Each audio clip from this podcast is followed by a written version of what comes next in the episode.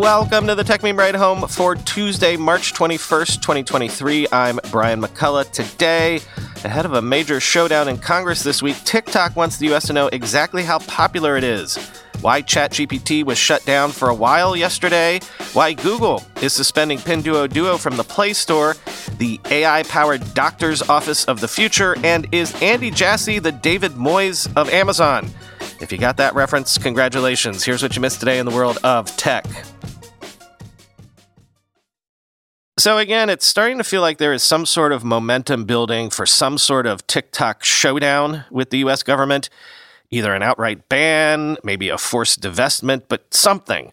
In fact, let me put this on your radar. A literal showdown is coming before Congress. This Thursday, TikTok CEO Shou Zi Chew will be appearing before the House Energy and Commerce Committee. And, well, TikTok seems to be willing to come to play. Quoting MusicAlly, as part of the run up to the hearing, TikTok has announced a new stat for its US business. It now has 150 million monthly active users there, which is up from the 100 million figure it published in August 2020. Obviously, the announcement of the new milestone is no coincidence. It's a pointed reminder to politicians calling for a ban on TikTok of the app's sheer scale in the US. Well, more accurately, it's a pointed reminder to the politicians who haven't yet called for a ban and might still be swayable to TikTok's cause. As U.S. Commerce Secretary Gina Raimondo told Reuters, quote, the politician in me thinks you're going to literally lose every voter under 35 forever if you ban TikTok, end quote. Talking of young people, the Washington Times reported that TikTok is, quote, mobilizing a cadre of influencers to descend on Washington for some last minute lobbying tomorrow, Wednesday, ahead of the hearing, end quote. Meanwhile, TikTok refreshed its community guidelines partially to address the explosion of AI content, expanding a section to cover synthetic and manipulated media or deepfakes. But you can probably see this as a strategic PR move as well. They don't want a flood of headlines about fake content on TikTok at this moment. Quoting The Verge The bulk of these moderation policies or community guidelines in TikTok's parlance is unchanged and unsurprising. There's no graphic violence allowed, no hate speech, and no overtly sexual content, with gradated rules for the latter based on the subject's age. One newly expanded section, though, covers, quote, synthetic and manipulated media, end quote, aka AI deepfakes which have become increasingly popular on the app in recent months. Previously, TikTok's rules on deepfakes were restricted to a single line banning content that could, quote, mislead users by distorting the truth of events or cause significant harm to the subject of the video, end quote. Now the company says all realistic AI generated and edited content must be, quote, clearly disclosed as such, either in the video caption or as an overlaid sticker.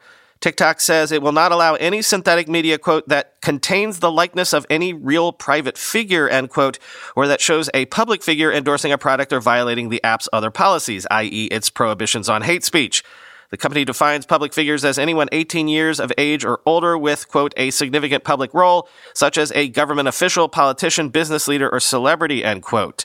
AI generated content has increased in popularity on TikTok thanks largely to the wider availability of AI voice cloning tools that make it easy to mimic someone's voice. These tools have created new subgenres of content often focused on placing public figures like President Joe Biden and former President Donald Trump in unexpected scenarios like transposing the president's personalities into arguments about online gaming or Dungeons and Dragons, for example. Other use cases are more harmful. Many AI fakes show these same figures reading transphobic or homophobic statements and have sometimes been confused for real footage. TikTok's prohibition on deepfake endorsements, meanwhile, seems like a response to a specific video that used AI to fake Joe Rogan promoting a libido booster for men. Such videos have also spread on apps like Twitter and Instagram, end quote.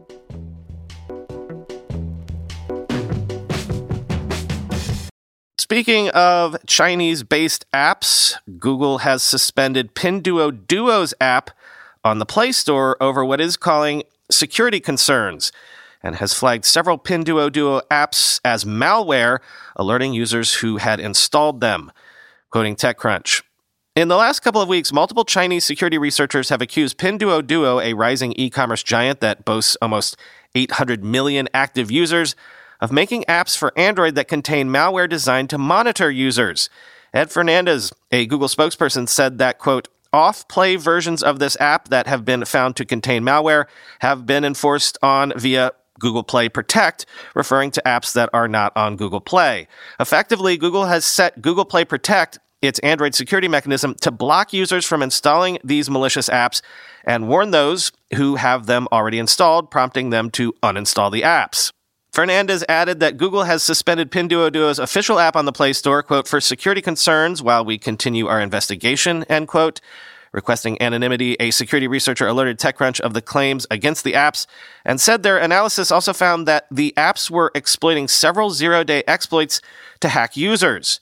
Pinduoduo's spokesperson Kong Ho told TechCrunch in an email that, quote, We strongly reject the speculation and accusation by some anonymous researcher and non conclusive response from Google that Pinduoduo app is malicious. There are several apps that have been suspended from Google Play at the same time, and we find it peculiar that TechCrunch chose to single out Pinduoduo, end quote.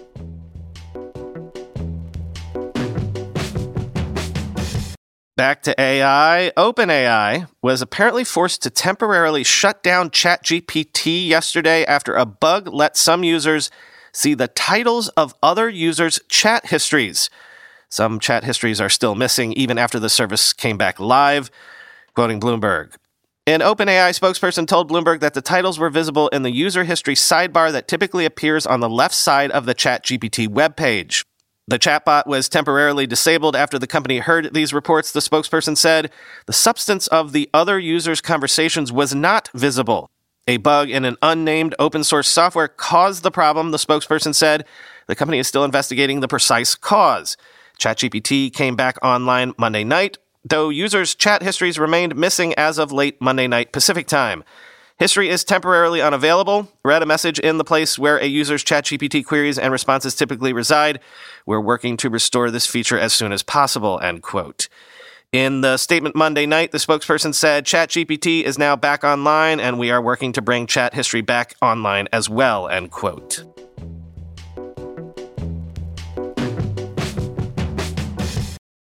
Amazon yesterday announced plans to lay off an additional 9,000 employees, mostly in the AWS, PXT, advertising, and Twitch divisions, after cutting more than 18,000 jobs just back in January.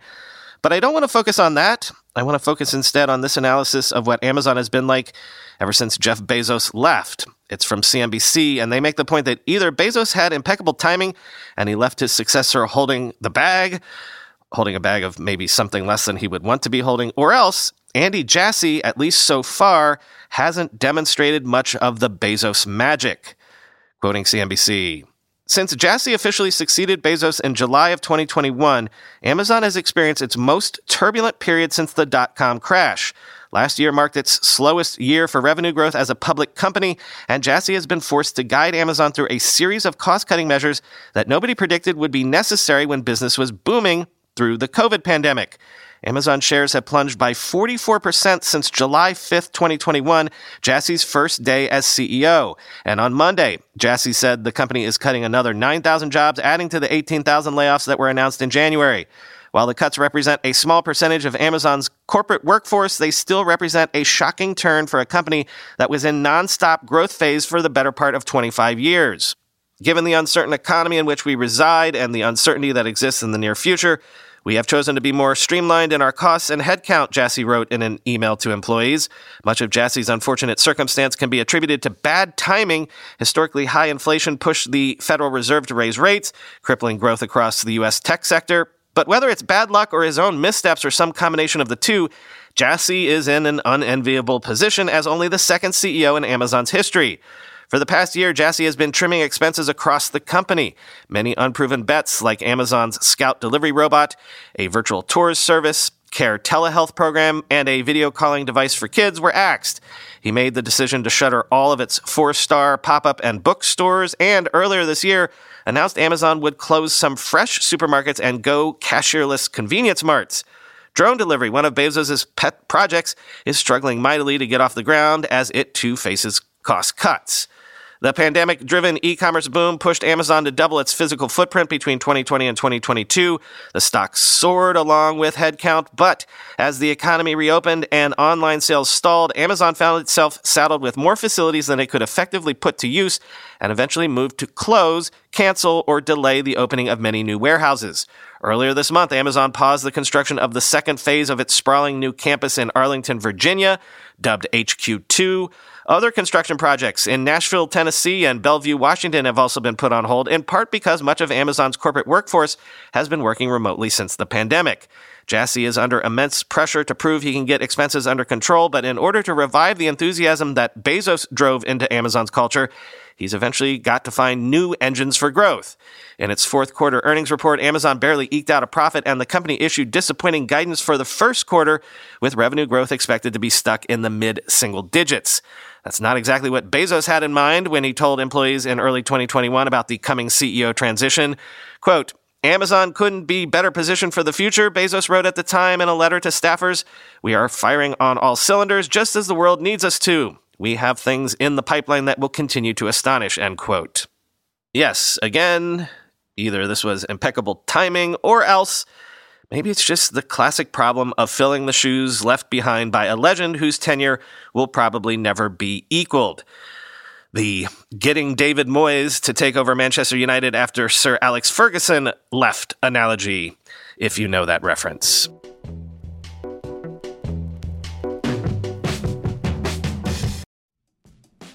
Want a better way to simplify your business finances across expenses, vendor payments, and accounting?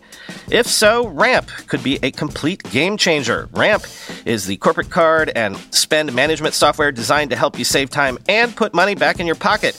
Ramp gives finance teams unprecedented control and insight into company spend. With Ramp, you're able to issue cards to every employee with limits and restrictions and automate expense reporting so you can stop wasting time at the end of every month. Ramp's accounting software automatically collects receipts and categorizes your expenses in real time so you don't have to. You'll never have to chase down a receipt again, and your employees will no longer spend hours submitting expense reports. The time you'll save each month on employee expenses will allow you to close your books eight times faster. Ramp also saves you money. Businesses that use Ramp save an average of 5% the first year.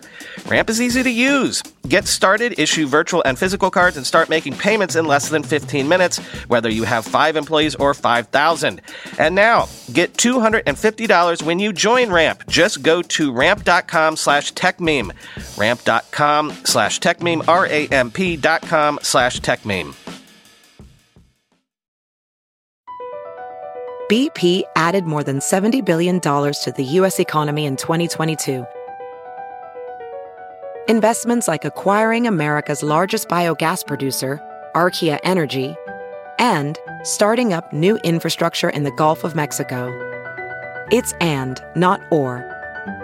See what doing both means for energy nationwide at bp.com slash investing in America. One of the biggest examples of how all this AI stuff could go beyond parlor tricks of, you know, creating any image you can imagine with perfect fidelity in a matter of seconds using just words, though honestly, is that a parlor trick? Anyway, one of the biggest examples of how we could go beyond that is in the field of medicine. One of the canonical examples of a potential AI future utopia is this 10 years from now, Imagine you go to a doctor's office, and in the examination room, there is video cameras, there are microphones recording everything you say, everything the doctor says, taking note of all your symptoms, how your cough sounds, all of your interactions, all your scans, all your x rays, all your descriptions of your symptoms. They're all being recorded and fed into an AI system that has been trained on all of the medical literature in history going back to the very beginning of time and including stuff published maybe just within the last hour. Such an AI system would potentially be able to make a diagnosis with 99% or greater accuracy. And this would be better than the current system where, you know, it's a roll of the dice. Maybe your doctor is having a bad day or is distracted or misses something in the scan for simple human error. In essence, the vagaries and fluke inconsistencies of daily life would be eliminated. You don't roll the dice and get a bad doctor or a bad diagnosis. And even, think of this example that Marc Andreessen likes to use, Would you prefer to have been seen by an old doctor or a young doctor? The old doctor has experience, she's seen everything, but maybe she doesn't keep up on the latest literature like she used to. The young doctor is not as experienced, but she's fresh out of school and open to and trained on the latest thing. So, in this scenario of the future, you don't have that Hobson's choice. The AI makes the best diagnosis because it's trained again on all the medical literature ever in any language. So, there's no chance something new hasn't yet made it to your doctor's consciousness because it's still in Chinese.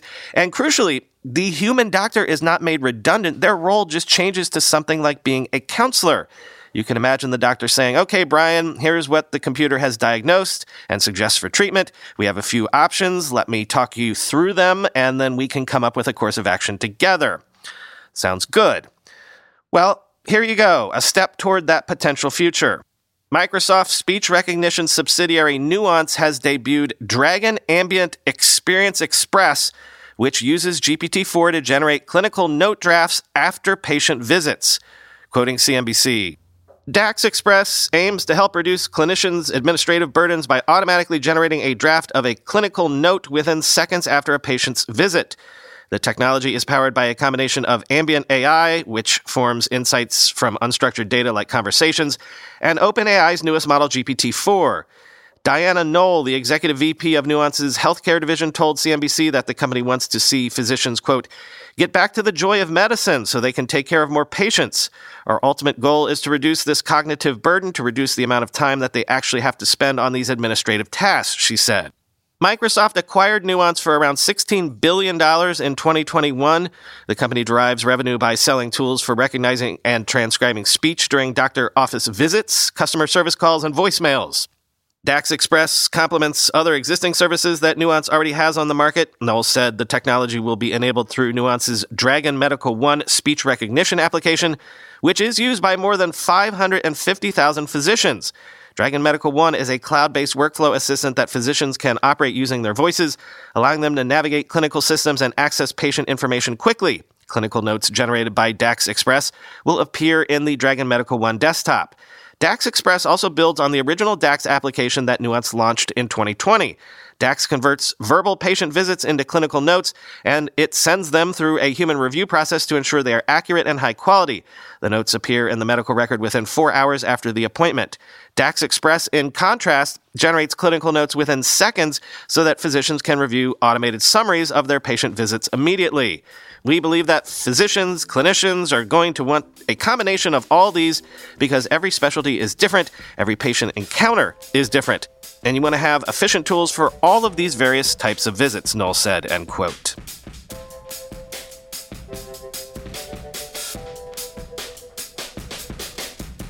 So today was hopefully the last listener ad for a while, and I only say hopefully because that would mean our ad inventory has fully come back and remains healthy. But I don't want to sound like I'm ungrateful, so I want to thank again those who stepped in and stepped up to help keep the lights on when I needed it.